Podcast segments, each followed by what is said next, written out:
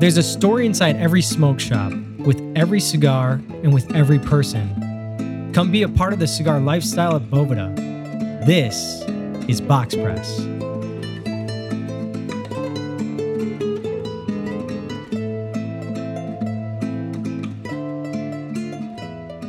Welcome to another episode of Box Press. I'm your host, Rob Gagne, and I'm actually in the studio at Boveda headquarters with none other than Luciano Meirelles. Luciano, thank you for joining me.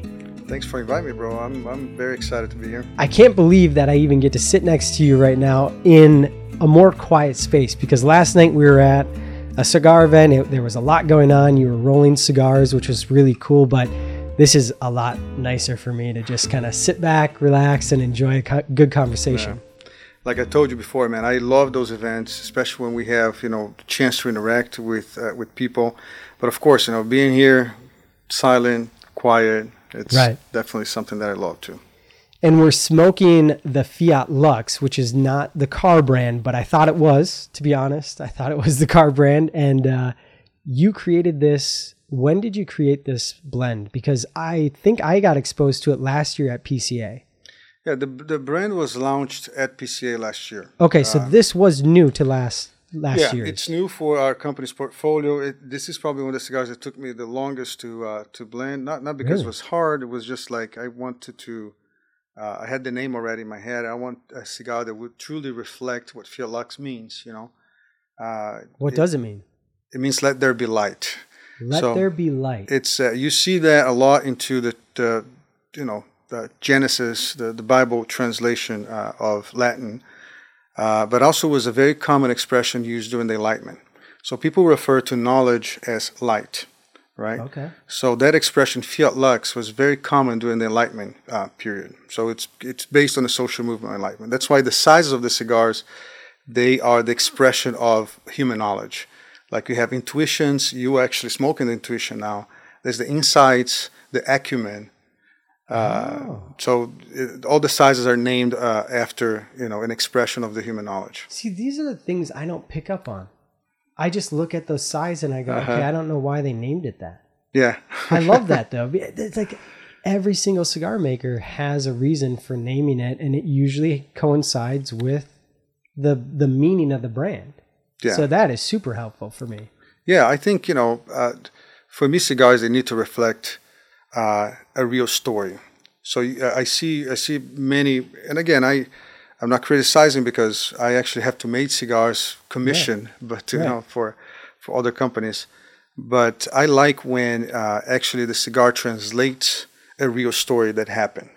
Uh, right. or or if a if, if it's not a if it's a fiction uh, story, which is very common in the cigar industry, it's fine. You know, uh, as long as that your starting point was the story and you evolve into developing the brand. I think they sound way more legitimate. They they, uh, they actually people empathize mm-hmm. always when the story is is real. It's true. You know. Yeah. Uh, whether the story is true or not, it, just the fact that you're putting the meaning behind it. You know, yeah. you're running with a theme. It'd be very confusing if it was just like, oh, I called it Fiat Lux, and then that was it. Yeah, I like the name. Yeah, I like the car. uh, yeah, I like the car. It's great. Yeah, no. Yeah. Wonderful but you you have this vast history not only in cigars but then other areas of life. But it was kind of interesting. I found out from another episode i think you went out to texas at industrial cigar and mm-hmm. you really started with farming. Then you went to contract making and then you launched your own brand. That's correct. Why? Why that method versus like most people can only say hey i'm going to launch a brand and i'm going to have XYZ cigar com- mm-hmm. or cigar maker make it. And then they go, "Oh, I got enough money and I might go buy some fields." And then, "Oh, I got enough money, I'm going to open up my own rolling facility." It's yeah. almost always that way. You went the other yeah. way. I, I was I was inv- I was involved at very er- early age into developing investment funds, um, and I got specialized in private equity. When private equity wasn't as as big as it is today, um, developed very successful investment funds. I created the first uh, green fund in Latin America. This was back in 1997. You know, what is that? Just explain investment funds and what that would so, mean. So yeah, a green fund is when uh, you are basically investing allocations of shares or unit of funds in companies that are somehow related to uh, to sustainability, uh, environmental okay. sustainability. Got it. Uh, it could be even oil companies. You know, it could be uh, uh, research uh, companies, pharmaceutical. if you are, if you if you have actually, if you have how to demonstrate that your impact as a company brings more benefit to the environment. So you become part of portfolio. Because at that time we believed that this would be the future, and I we are seeing now, right. you know, that actually companies that are environmentally sustainable would actually be now a choice for for the consumer. At that time, people didn't care much about it. Now you see more and more, especially with the, this new, uh, the past three, four generations, really worried about uh, what's going to happen with our planet, right? So, uh, and that was very, very new. So we, we developed the first one in Latin America. And then um, I was uh, just kind of traveling like crazy. You know, I would, I would basically, I was basically living in three different countries. I would spend wow. a week in Switzerland, week, one week in São Paulo or Dominican, and then another week in Chicago with my family. So I didn't see my eldest da- daughter uh, growing. So it was basically my wife herself. And I thought that that was normal but I realized that I was actually losing my family, making a lot of money, but losing my family. So I, I make a decision, just making the story short. Um, this was back in 2007. I made a decision to change my lifestyle and stop doing what I was doing. I was blessed to be able to retire at a very young age. Then I, uh, I met Ernesto Perez Carrillo because the Dominican Republic was one of my clients at that time. So okay. one one of the side business of my private equity uh, business was that I always developed very good relationships with the government and some other private entities.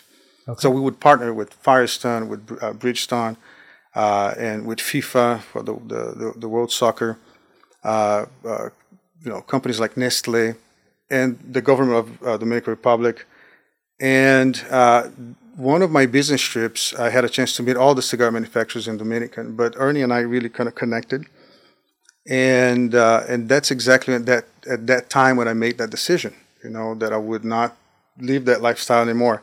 So Ernie was a big supporter, and then Ernie was the one because I told him I said, listen, I, you know, I'm a cigar smoker for many years. I have this weird disease. I can memorize flavors, and I love to blend cigars and and he said, Well, I'm going to introduce you to a guy. I don't know him so well, but I knew his father, uh, who worked for Habanos many years. Uh, so his name is Pichardo. So he introduced me to Pichardo, and Pichardo had recently fled Cuba uh, to Brazil. And okay. he was growing what now it's, uh, it's known as the um, Cubra wrapper, which is a Cuban seed grown in Brazil.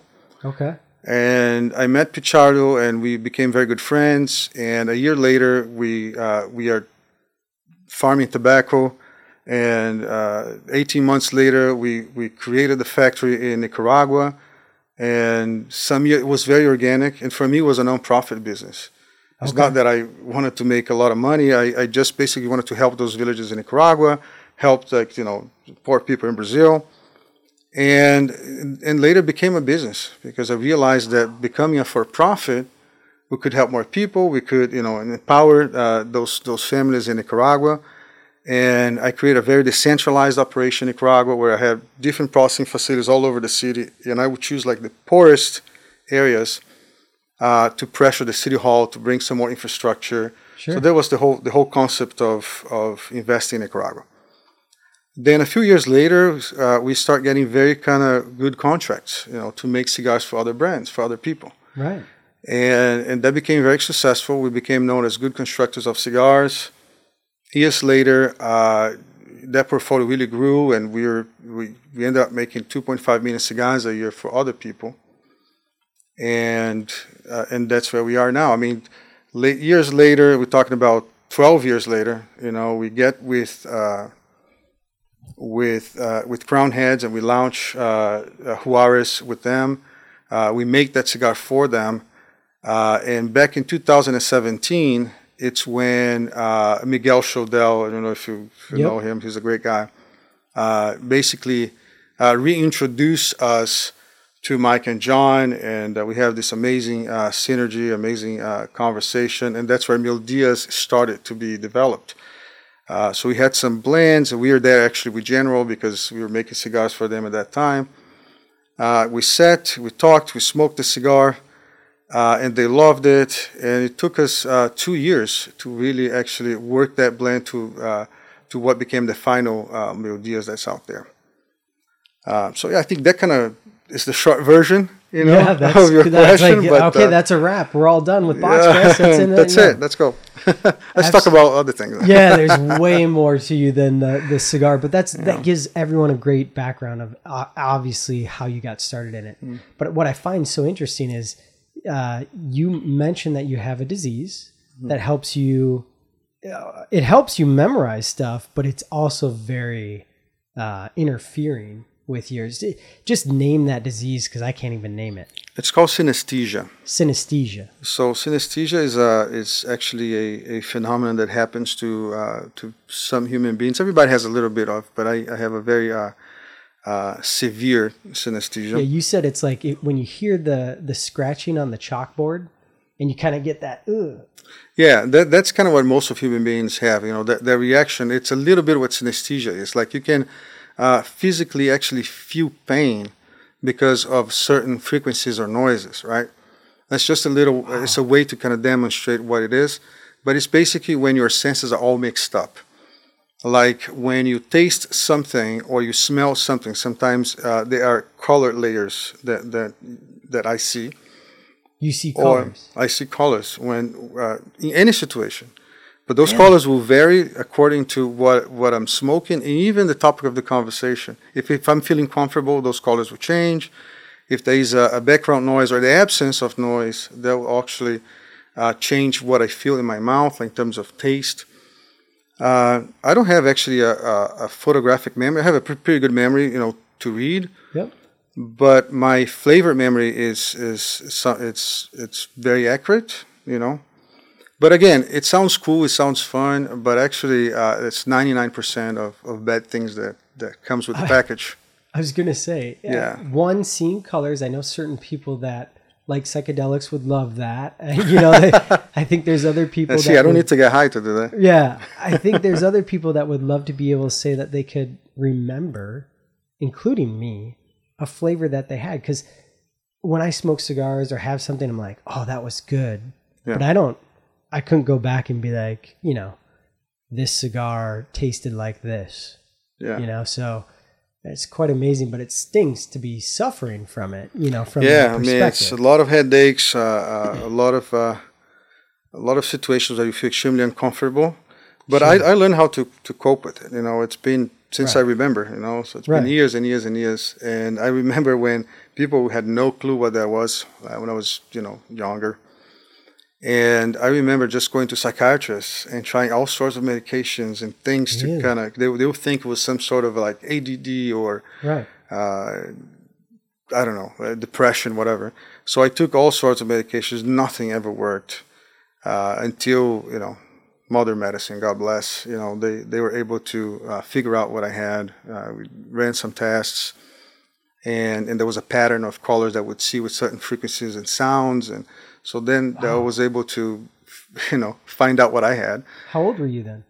Oh man, I was thirty something. So it was it was a life suffering with that shit. 30s. Yeah, I was thirty something. Did this that was, inhibit your ability to work or not? Yeah, it's kind of weird. Like I think it enhanced uh, certain aspects of creativity or uh, ability again to read the room or or or for human relations. Uh, for some reason, that always I believe it's part of the package. Always helped.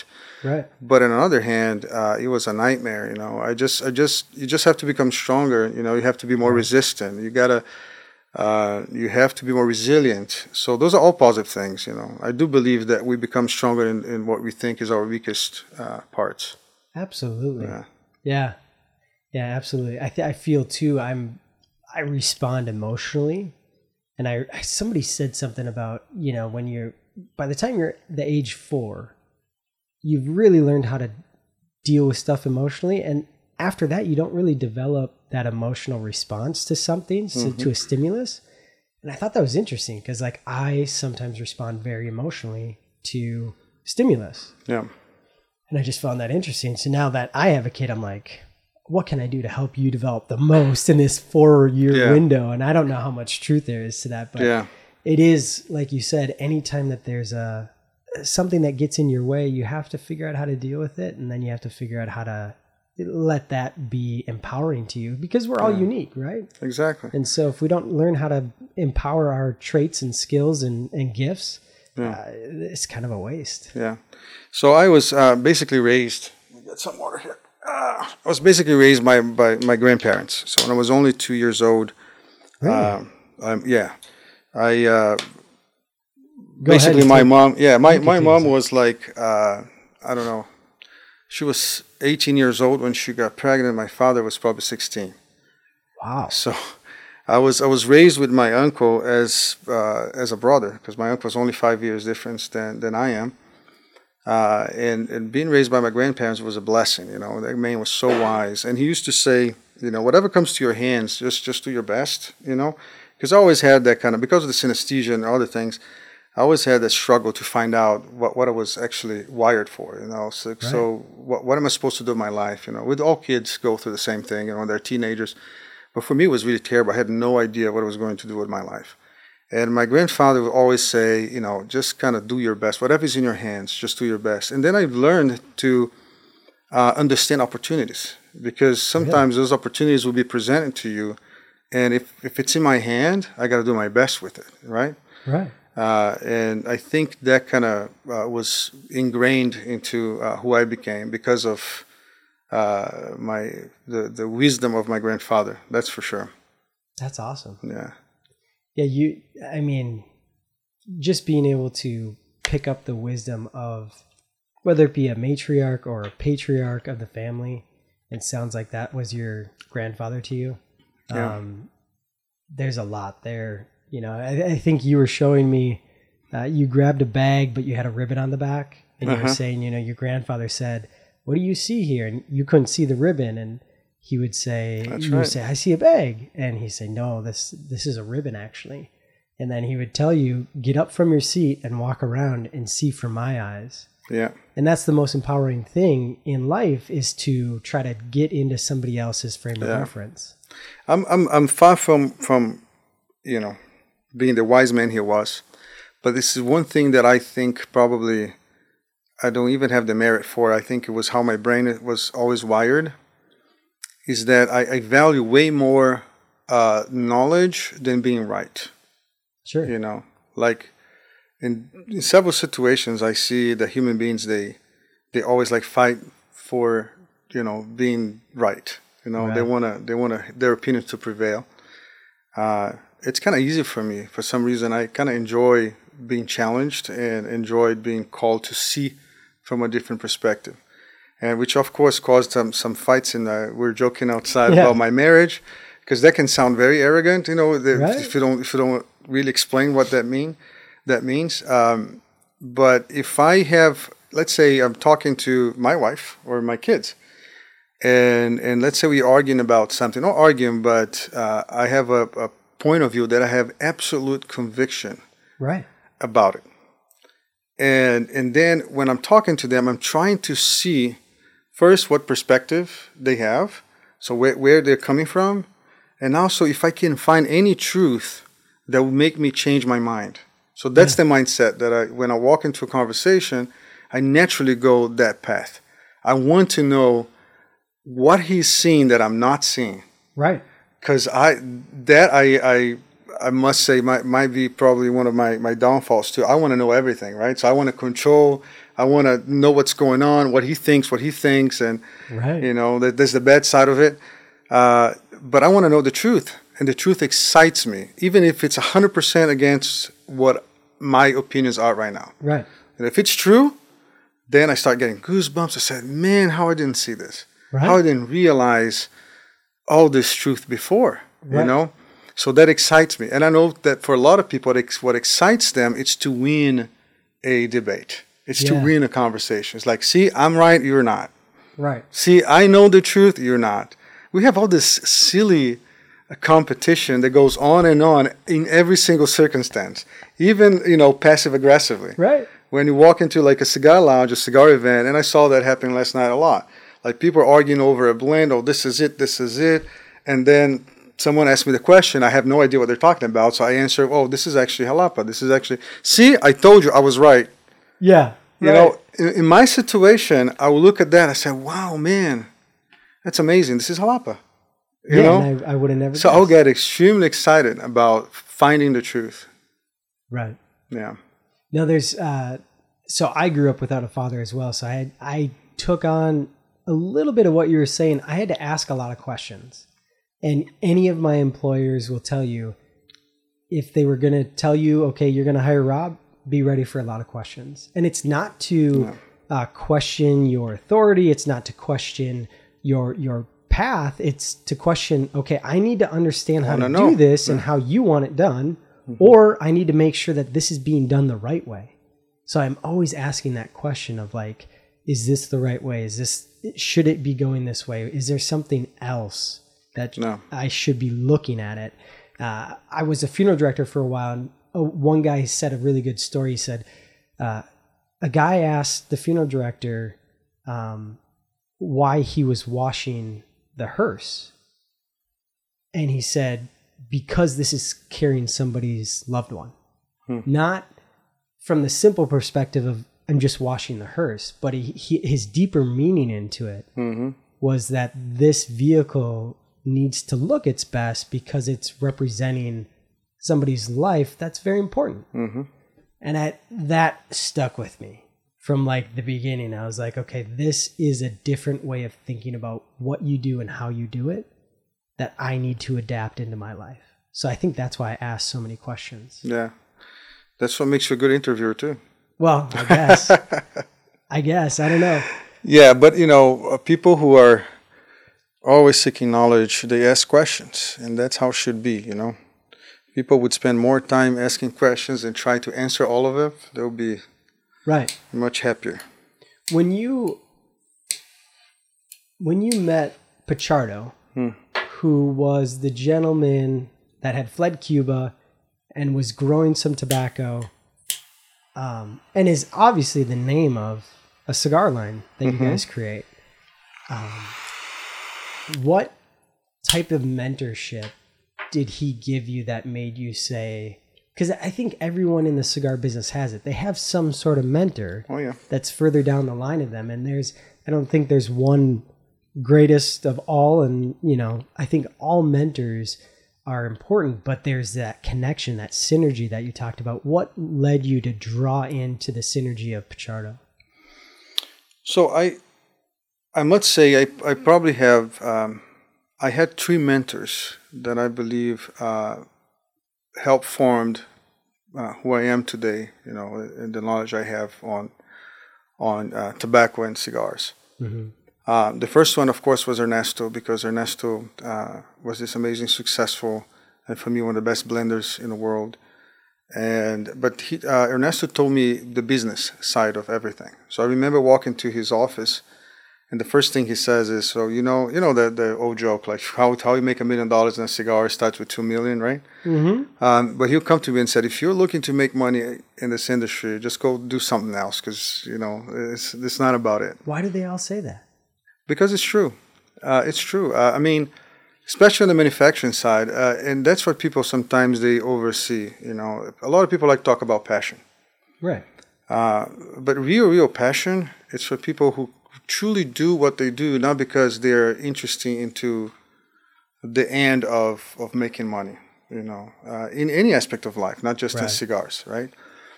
Uh, and second, because I think on the manufacturing is where we make least money. Uh, people don't know this, but the the in the whole uh, vertical uh, segment of premium cigars, uh, you make way more money by selling a brand than anything else, and by actually growing tobacco.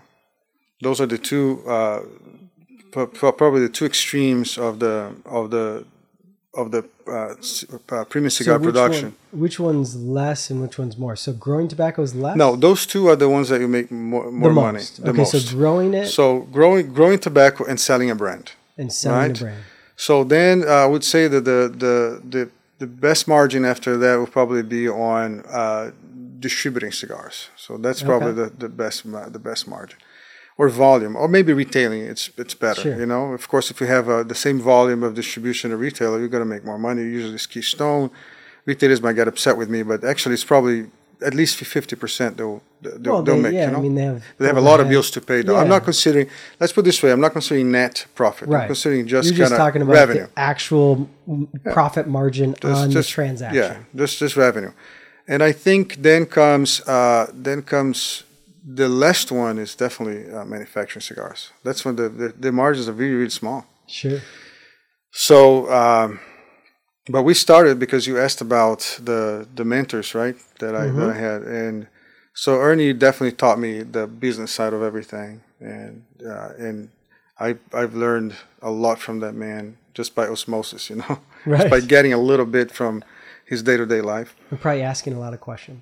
Asking a lot of questions, of Yeah. course. I'll probably bother him so I bothered him so much, but then. Um, Pichardo was definitely a mentor. You know, Pichardo knew a lot about growing tobacco. He does know a lot about growing tobacco. That guy, that guy for me, is one of the the most complete farmers you can possibly find in this. You know, I for me, it's him. It's Plasencia. You know, Yeah. Pichardo has always been always kind of very humble guy. Uh, doesn't speak English. Uh, it's not like a guy who go out there to promote himself. Like he's very kind of humble. And uh, but I learned a lot about farming with Pichardo, and I, I, I must say that fermentation uh, and understanding, especially the science behind uh, the fermentation and blending and making a cigar, Arsenio Ramos was the guy that had the privilege to spend, uh, you know, at least the last of his five years uh, of life.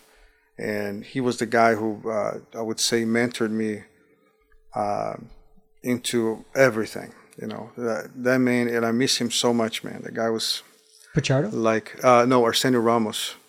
So Arsenio? Arsenio Ramos. Arsenio Ramos. I love to talk about Arsenio because sometimes people say, "Who is Arsenio Ramos?" So Arsenio know. Ramos, and and I have no problem saying this uh, right now. He is the brain behind everything that Aganorsa did. So Arsenio Ramos was responsible for all the fermentation at Aganorsa in blends At for many years. Yeah, for the, the last at least the last seven years of his life, he worked for Eduardo Fernandez at Aganorsa. And Arsenio also uh, was the blender for Habanos. Arsenio was behind with Pichardo behind Partagas. He was behind Cohiba. Arsenio was the guy who was responsible for all the entire Cohiba line in uh, in Cuba. Wow. Uh, he was once in charge of Laguitos, and uh, it's funny. Like three days ago, I was with uh, Mikey, uh, who actually is the president uh, of Tabacalera Alianza now. He works with Ernesto, and he was the VP for uh, for Habanos, the the most recent VP, and he also was responsible for all the uh, Altadis Habanos relationship in Europe. He lived in France for many years Sure. and he knew Arsenio, and Arsenio was his mentor as well. So then we're sharing stories about Arsenio, and then we're both crying at Carrillo's office, you know, uh, and, and just kind of re- just of remembering who Right. he was. So he was very much Ernesto, like he give attention to everybody, Sure. and he treat everybody with love and respect and attention. We always walk the extra mile with expecting nothing in return. Right. So he would just do for the sake of passing on knowledge. So Arsenio for me was uh, the most important living being in the cigar industry until he passed uh, two years ago. The most knowledgeable, the most complete knowledge of tobacco, in my opinion, was Arsenio Ramos. So Arsenio was this great guy, and um, and he would, even though he was working with Eduardo, he would give attention to a lot of people. And I know many uh, other cigar makers that he mentored them into into uh, into the business. Wow. And today you see a lot of people calling themselves master blenders, which is kind of funny. I don't think master blender is a title that you give to yourself. No. You know, you can never call yourself a master blender. Right. And and, I, even and, and even even if people call me that, I feel extremely uncomfortable to this day. Really? You know, yeah. I mean, So you I, wouldn't classify yourself as a master I don't like that classification, to be honest. You What know, would you say? I'm a cigar maker, bro. Cigar maker. I'm a cigar maker. I love tobacco. Cigar lover. Let's put it this way: I'm a tobacco lover. Okay. I happen to make cigars. I happen to grow tobacco, and I try to do my best. And I'm telling you, uh, real real master blenders, they don't call themselves that. I never saw Ernesto Carrillo calling himself a master. Never. Ernesto never go out and say, "I'm a master blender." Never. Uh, or anyone, you know. You think that's just because they're always learning? Even even Arsenio, yeah, because true masters don't don't say they're masters, man. They're always learning. right. They're masters because they're learning. Do you think though that there's a either a time period or a knowledge base that gets them to the point where they can actually produce something good? Uh, yes, I think, uh, like uh, like Skip Martin says that, like you know, what makes a good cigars is good tobacco. I agree with him. You know, I think uh, if you have good quality tobacco, I think anyone that, that's a cigar smoker would eventually be able to create maybe more one-dimensional. Maybe you know there'll be a limit of of things he can do, but you know if the tobacco is well fermented. Um, but of course, you know once you learn, and, and again, people have different skill sets. I, I don't want to be weird about about this, but I mean, if I wanted to become a Michael Jordan and train a lot and get a, get, and get a, a, a fucking personal trainer Mm-hmm. to become a, I will never become a Michael Jordan. No. I don't have the same body structure. I don't have the same brain he has, I, and I and it's fine, you know. Right. So uh, people think sometimes that actually making cigars, it's just like you know you can be a Michael Jordan anytime you want. You can just go there and become a master blender just because you want to. Just because I want to learn, and if I learn, I'll become a master blender. It's not like that, you know. Uh, people are wired differently. You know, uh, I would never become a, a, a very very good scientist or mathematician although I like those things and, and I might be a little bit good at it, but I don't have that kind of, you know, proficiency to to be a master in, Right. in that area. And I think people lack to, to respect that, you know, or just to understand, you know, just understand that people are different, you know. Some people are meant to be blenders, some people are not meant to be blenders because they're wired differently, Exactly. you know. That's why I don't lie about my tasting ability of cigars. What Yeah. notes are you tasting? Good Yeah. and bad. yeah. That's it. And usually that's how it should be, you know. It's it's when you go to a lot of people. If you go to a Michelin star restaurant Yeah. and you order this amazing dish, usually I like to ask the chef to bring whatever he wants to me, right? And when I taste, I just feel like, man, this is amazing. I'm feeling this amazing sensation in my mouth, and Right. but people today, dude, they they smoke the amazing cigar, and they start just talking things about it as if they knew how that was made. Like, it's uh, it's, it's like walking to this restaurant and saying, "Okay, so I'm pretty sure that he had this kind of balsamic from uh, from Modena, and then he used this uh, this flor de sal, the the sal of, of Italy, of the south of Italy, and then they put this. Come on, dude. Hey man, you Like, sound like a song really? now, man. That that's exactly what they're trained for, right? Yeah. Where did that grape come from? but you know like that's things that you just enjoy you know just just just enjoy the nice meal you're having That's all I can do, man. and praise god that there, there are people skilled enough to kind of produce that amazing food and just enjoy just have Right. a good time you know with cigars is the same i i do respect a lot of the the cigar media and people who talk about cigar and you and i were talking about this before the more information is provided the more the consuming market is informed, the more consumption um, will will be. So I, I actually believe that we should be providing information, and the blogs uh, they're extremely uh, important for our industry today. right. Um, but I think the approach, how this is done, uh, it's people have to be a little more careful. Although the majority the majority are doing a great work, you know. Right. Yeah. Uh, cigar culture number three. Hmm. Uh, did you see anything about that cigar? Mm-mm. It's put out by um, a a broker from the East Coast, Mm-hmm. and I'm drawing a blank on his name right now. He's gonna kill me. But it was a great cigar, and on the back of it, it named all the areas that the tobacco came from, hmm when it was planted, what humidity it was at, what I region. love it. Yeah. Like to me, that was like, okay, now I can actually maybe be like, oh, the they're saying the sweetness comes from this tobacco from this region, and that's why they picked it. And I think that's where I go more with anything, because like you said, it, you can take the same tobacco and the way you ferment it does something different and where you grow it is something different Totally. because the soil matters. So like for me to be like, "Oh, all habano is great." I do gravitate towards habano because it typically has Mm-hmm. a sweetness to it, Yeah. but I can't say that every habano that I've smoked I've liked. I it, that's just not possible. It's impossible. And listen, I see a lot of people talking about Nicaraguan tobaccos in a very, very wrong way.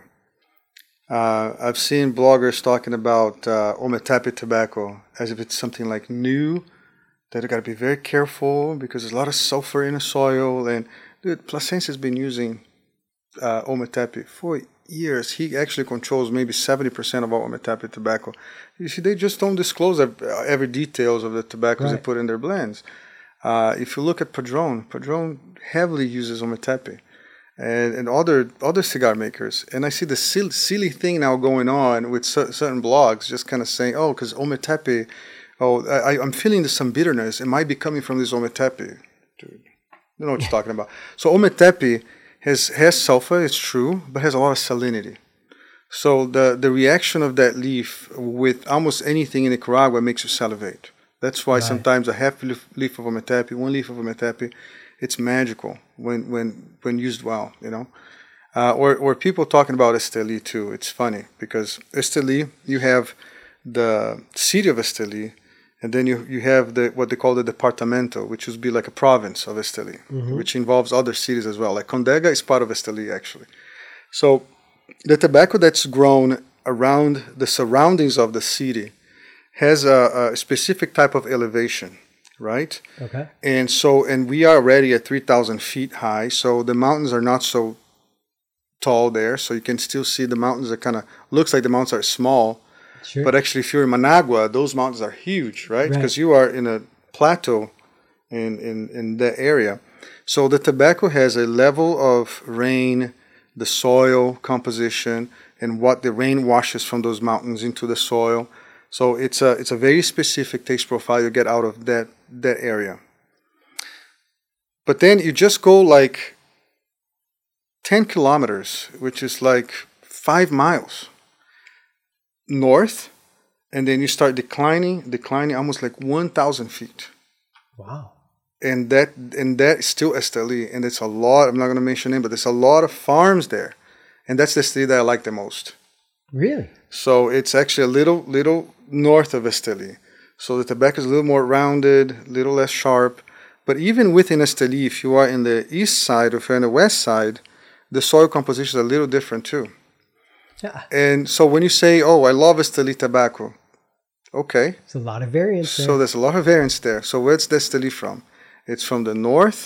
It's actually further down when you get to about to get into Condega, or actually it's from the city. It's from the east side of the city or the west side of the city, or even Condega. sure. So we have Condega and Pueblo Novo. Very similar soils, very similar soils. But Pueblo, it's in a high elevation. Okay. So the notes you get from both tobaccos are very, very similar, but there's something with the high prime that you get out of Pueblo that you don't get on on uh, on Condega, even if it's the same seed. So it's a little more rounded, it's less sharp. So you get uh, you can actually build blends, stronger blends, using more high prime, more Viso and Ligero out of Pueblo than out of Condega. That's amazing. So and they are just kind a few uh, few uh, miles apart, sometimes less than two miles. You know.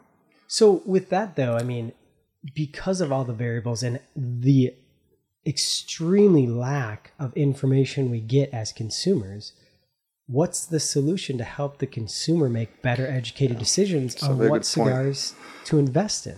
It's a good point. I mean, again, when I talk about the regions, there isn't a bad region and a good region. This No. is just like wine; it's the same thing. You know, if you are if you are in the in the uh, Burgundy area, you have like that amazing uh, uh, what they call the most expensive wine in the world, uh, Romanée Conti, which is just like a very very small plot of land, and then you have just neighbor to that place a different uh, vineyard and they make great wines too, but they don't charge fourteen thousand dollars a bottle because that soil is different.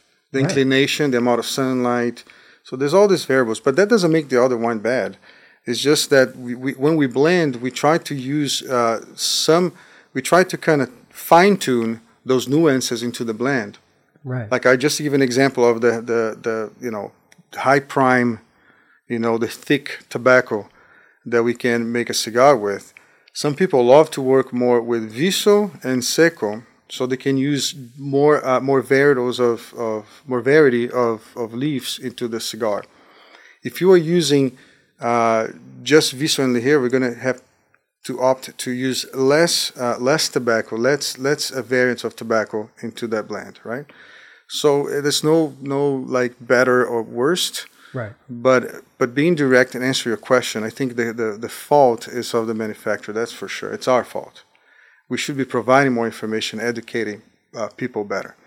What happened right now is that what some bloggers start talking in their blogs, they repeat over and over again, and they some copycats they'll come and also repeat that over and over again, and then suddenly became becomes truth. Right. You know, and, and I can point it out several things that, Right. that are completely um, completely off, Sure. but just people still talk about it over and over and over again. I just hope one day uh, people will have a little more, uh, they'll, they'll search a little more for the truth. And I think there's a trend, which Right. you and I talked about before as well. I think um, people are craving truth. You know, people One are my- tired of the bullshit. Yeah, one of my biggest things that I hated in retail was when somebody said, I don't like darker colored cigars, or I don't like Connecticut, or I don't like, you know, and they, they peg a specific either leaf or region or something with they don't like it. Now, if you truly don't like it, that's fine. But I would love to seek out, you know, I'd love to flip the paradigm like you do and say, I don't want to say I don't like Connecticut. What I want to do is I want to try to find a Connecticut I like. Exactly. You know? Again, you, you just gotta mention something that's very, very common today. Uh, what what's the perception of that people have of Maduro? Right? It's Yeah, a, it's a dark, heavier, it's a dark wrapper. Uh, but there's a very specific taste profile that people who say that are looking for, which was built in lies. Is that the Maduro is the strongest cigar, and actually that's not true. No. So the more mature, Maduro means mature. The more mature the cigar, the, the tobacco is, the more aged the tobacco is, the less ammonia you have, the more the cigar will deliver nicotine, but it's always buttery and smooth and rounded. There's no sharpness. Yeah. So a old tobacco usually don't have any sharpness at all. Uh, so the flavors are, are, are very subtle, uh, but they are bold, you know. So what people perceive as Maduro today is a raw tobacco, poorly fermented, with a dark wrapper. Right. That's what it is. And I'm not criticizing because there is a market for it. If you like that, if you like a tobacco that was just aged for six months, enjoy it. Right. It's okay. Yeah. You know, I actually have, because of my job, I have to go to hanging barns and sometimes smoke a leaf that's completely raw because I need to know how I'm going to ferment that leaf. So I need to try that leaf before. And I, I, I must say that I sometimes I enjoy smoking. You know, uh, you know, one of two leaves that are a little, little raw. Yeah, I can understand. I can relate to people who like that Okay. but just don't perpetuate that that that, that lie, you know, or, or, or that perception that a Maduro is actually uh, well uh, super aged tobacco. It's not, you know, for the American market, it's not. Right. For Europeans, it's a little different. Uh, when they get a Maduro, a Cuban Maduro, they know that they're going to get a buttery, rounded, you know, uh, cigar. But here, for the U.S. market, especially for certain regions, they have this perception, you know, uh, which is, is it's it's not the right perception. But, anyways, like I told you, you know, I, I respect and who likes that type of cigar, but just don't don't don't keep repeating that that is a that's a Maduro. It's not. I kind of go unconventional. So a couple of things. One, we're smoking this Fiat Lux, and when I get down to like the last third, especially at this point, if this cigar is still good, boy, it's going high up on my list. Which this is. Like it Thank you. Appreciate still has the same flavors, or maybe not the same, but the same complexity of flavors. I can taste all of them. It's not getting too hot. That has to do with how you position the leaves, correct? hmm Yeah. So in, in this specific cigar, it's always trujado. We do the accordion, you know, Yeah. on, on the construction. And I, I prefer to use uh, mainly Viso to, to build the cigar. I use two leaves of Seco, uh, depends on the smaller Vitola, just one, uh, but everything else is kind of Viso. So uh, what happens with this cigar, it's mainly the salivation that you get out of it. So it makes you salivate, doesn't dry your mouth. Because of that salivation, the more you salivate, the more the pH of, your, of your saliva changes. So it becomes uh, your saliva becomes more and more alkaline because yeah. it's just like salt. We talked about salt before, right. right? So that salivation will open your taste buds. We need saliva in order to perceive flavor. So that's why I don't know if that ever happened to you when you're gonna bite an apple and then you spill saliva, or we're gonna eat something that you're craving for, then you see your your your mouth watering. My dog does it every time I feed him. So our exactly. So our brains are, are made that way. So we, in order for us to perceive flavor, we need to salivate.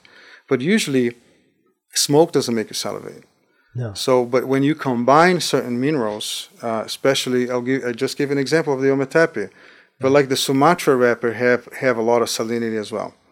So when we combine the salinity of the Sumatra wrapper with a binder that has more magnesium, like Jalapa, for example, you get salivation no matter what, because this, by even touching your, your mouth, immediately you start salivating a little more. And the more you salivate, progressively, there'll be transitions in the cigar. Not because the tobacco is different really? in the cigar, it's because you're salivating more. The more you salivate, the more your taste buds will open and you perceive that flavor differently.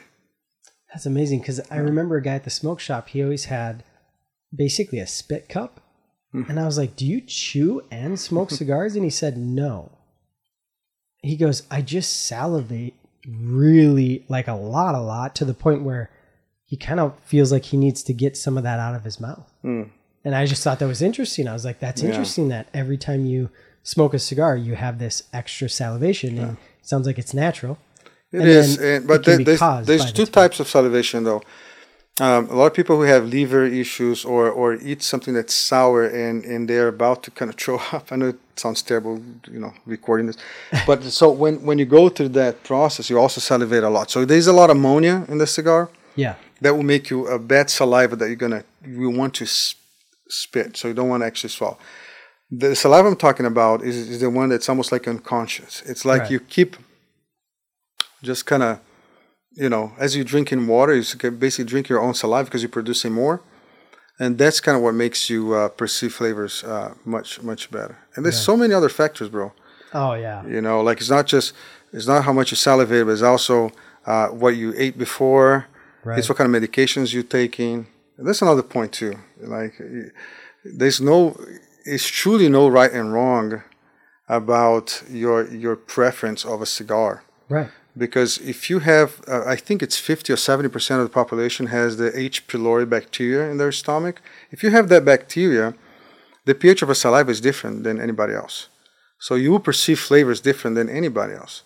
If you're, if you are taking an antibiotic for a, a certain type of infection, that will definitely affect how you perceive. You know, because you know if you, yeah. if you treat antibiotics with antibiotics, food tastes different. Oh yeah. Right when you're sick. Yeah.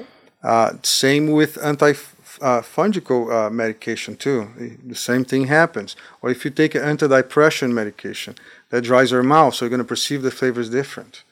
So everybody reacts differently sure. to uh, to medications, to food, and that will determine how that flavor in the cigar is perceived as well. So it's not a simple science. No, no, and in fact, because of your uh, inspiration there about acidity and other things that you actually end up giving to Nate, we did a test with uh, candy, uh, Halloween candy, uh-huh. and I put all the sour stuff in one bucket and all the chocolatey stuff in another. We preferred the sour stuff to pair with the cigar. There you go. Because of the acidity. Because it makes you salivate more. Because it makes you salivate. Whatever more. sour makes you salivate. It was amazing. Yeah. I would I was totally dreading that, but then I found myself reaching for like sour gummies and like. Yeah all other stuff and then being like, wow, that totally changes the flavor of the cigar. Yeah. Why dark chocolate tastes better than milk chocolate with cigars? Because of the dark chocolate, you have more salt. And the more salt you have in a chocolate, the, the better you perceive flavors. You know something crazy too? I think you like this.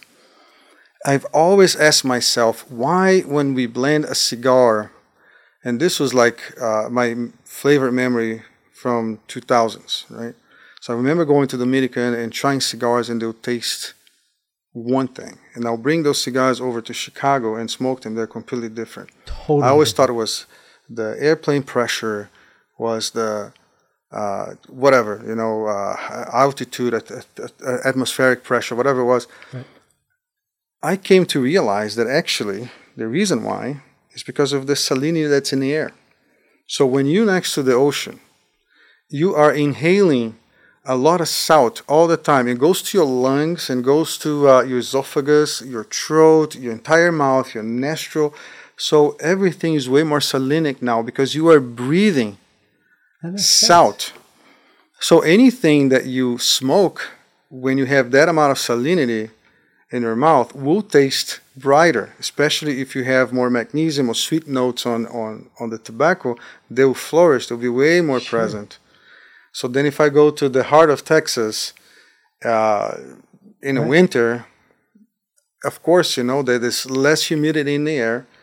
Uh, the flavor of that cigar will be completely different. Even where you are, even where you were smoking, even what you ate before, you know, will determine Right. How the cigar tastes. So maybe we need to do salt licks like they do for tequila before we smoke. Yeah. just It's a good idea. put a little salt on I'll, there. I'll, I'll your brand like that. no? yeah, yeah, exactly. The salt, but but the salt listen, cigar. also the opposite's true. So I have, uh, especially when you think of pairing, I have cigars that I don't want to actually cause too much of salivation. I want to cause just a little bit. Uh, especially if I like, I, I had this challenge to pair uh, one of our wines uh, with a cigar that I'm making that, that we're launching at the trade show. Uh, and then I could not add a lot of salinity to that cigar or make you salivate too much. Otherwise, the whole pairing would not work. Really? So sometimes you have to use other minerals to create that contrast. Because this, your brain understands usually three types of pairing. Okay. One is called the uh, complementary pairing. It's when two elements, uh, when they are together, they enhance each other. Each other. It's like they complement. So that that steak wouldn't taste the same if it wasn't for that wine that you're having with the steak. That wine wouldn't taste the same if it wasn't for the steak, right. right? So that's called a complementary pairing. And then you have a antagonist pairing, which is when you create a real contrast to understand an, an element. So if it wasn't for this element, I would never be able to perceive the second one. Right. So, have you ever closed your eyes to listen to music and then you can focus more in each instrument so you can hear better? That's why blind people they have their senses way more uh, developed. The other senses, Echolocation, they can Yeah, exactly. sense that they can just emit a sound and know the distance based on how that sound came back to them. And Right. so, the same thing happens with our palate. Uh, so, they, there are ways for you to drink a uh, a whiskey that as soon as it touches your lips will mute all your front palate. So you know that tingling you feel on the tip of your tongue and Uh-huh. your lips. By doing that, you're enhancing your capacity of perceived flavor in the upper part of your throat and your back throat, just by muting your front palate. So now I want those notes not to be harsh, to be pleasant, and I need to focus and concentrate in those flavors that are perceived in the upper palate and the back of your throat. Interesting. Does that make sense? yeah. So the third one is called the ultra pairing, which can be translated into synergy. Okay. So it's when two plus two equals ten. So two elements, they form a third element Okay. that wouldn't exist if it wasn't for these two elements or three elements together, not only two. So that's what I like to call the ultra pairing. Ultra is the Greek word that goes beyond Yeah. just just pairing. So there are some elements, not just in cigars, in food, that when you merge them, you create a different element. It's chemistry, right? Right. Uh, so salivation, for example, salivation only occurs if you have at least two components in, in, your mouth, right? So uh, sodium and chlorine create salt, and that makes you not just salivate, but makes you retain more water into your mouth. As you guys know, because the base of your product is basically salt, right? Yeah. Salt and water and, and glycerin. Uh, No glycerin. no glycerin, No just glycerin. salt and water. Just salt, See, water, um, and xanthan gum. There we go. And gum. Suspend the, There you go. the salt. Yeah, that's right. So I, I, I'm, sorry. Glycerin doesn't harden. Yeah, this thing's not good. Not not in our world.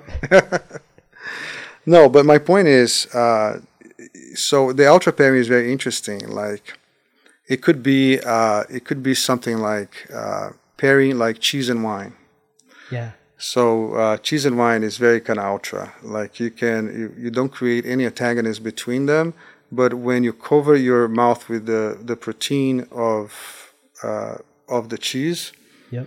that makes you perceive the flavor of the wine in a very very special way you know and, Yeah. and vice versa because the wine doesn't actually remove that that coating Right. so I did a lot of. i love this topic lot lot in my earlier life when I drank. I did a lot of beer and cheese pairings Mm-hmm. because I used to live in Owatonna, which is just north of there is Faribault, and they had these caves that they used to keep cheese in. And they said that they kept one of the cheeses, which was uh, I believe it was a Gouda, Mm-hmm. Jeff Select, uh, and they kept it next to the blue cheese. So the blue cheese spores would jump off and create Mm-hmm. this rind on the outside of the Gouda that literally tasted like mushrooms and it was so good. Like Yeah. I wanted to eat just the rind, and most people like cut that off because it's hard. But I was like, that's like that's sacrilege right there. Like that's like some of the best part of that cheese. But you know, obviously, Exactly. to up up to the person who's eating it, how they want to eat it. But uh, it's so cool to see those different chemistries create that. You know, yeah from the spores. and i know i know you know this becomes almost like a very kind of nerd conversation but there are situations and they're very very common where you just stumble into a very good blend and just don't know why Sure. Just don't know why. And then you have to go after the explanation and try to figure out. So why this worked, but I never thought of this. Sure. You know, which is is very cool too. Like we're just kind of putting some tobaccos together, trying different things, Right. and then you get to a result you never expected. Do you have to keep a notebook of all the different types of tobaccos and flavors you get, Um, or are you pretty memory? yes and yes, yes and no. Like when when I stumble into something that I know will become a product, then I do write it down. But I have this weird thing that I memorize the flavors, so I know exactly the the kind of proportions and recipe in my in my brain. But I, you know, I, I, I write it down. Of course, like when I when I stumble into something, I say, oh no, listen, this is this can be something. Sure. So now go and write it down, and, and usually create a name for it. Usually, Sure. it's not it's not the name of the product. I usually create a name to that blend because I associate the name with that experience Oh, okay. because of the synesthesia. So I, like, I have like um, a good example with the the CH the CHC, uh, the, the the recent CHC we did for Crowned Heads. okay. So when when uh, when I when I created that blend, it was like uh, we called suhito, which means dirty or little dirty, because the feelings I, I, I had with that brand was not like a really really clean um, sm- uh, smoke, which actually uses a little bit of my signature. I like to make things really rounded and, and Right. and um, and kind of buttery and pleasant, you know. Uh, but that was different, but it was good different, you know. So I named Suhito, which is like little dirty. uh, and I, you know, this uh, oh, the Fiat Lux had a different name before, so What was the Fiat Lux's name? the Fiat Lux was was called Karma. Karma. It Ah, was called Karma. good karma. Good karma. Yeah. Yeah. Good. Love it. This is, I mean, everything you said. I hope people can take a little bit of that mm. and apply it to their smoking experience because it it really does need, you need to open your brain. You need to open up your experience and, Yeah. and just enjoy. And if you enjoy it, then it's worth investing in. Absolutely, man. Yeah. and it have to be fun too you know Yeah. we, we all have this hard work to make sure people have a good experience Right. and they can enjoy that nice michelin star meal Yeah, right. without having to dissect everything That's just it. I think that's where I get with my tasting. I'm like, I don't need to dissect everything out of this. I just know I enjoy it. yeah that's the You know, that's the point. point And that's where I get to the point of like, well, that's a box worthy Yeah. cigar. I could have a box of those, give it to anybody, yeah and I think they would enjoy it. At least I would. 100% my friend Yeah.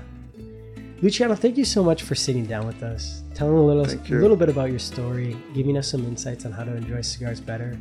And I don't think this will be the last box press we have with Luciano. So Looking appreciate forward that. for the next one. Thank you very much. You're welcome. Thanks for the invitation. That was another episode of Box Press. Of course, to protect your cigars, always, always put Boveda inside your humidor. You can get it at a local retailer near you or head over to bovedainc.com. Cheers. Have a great day.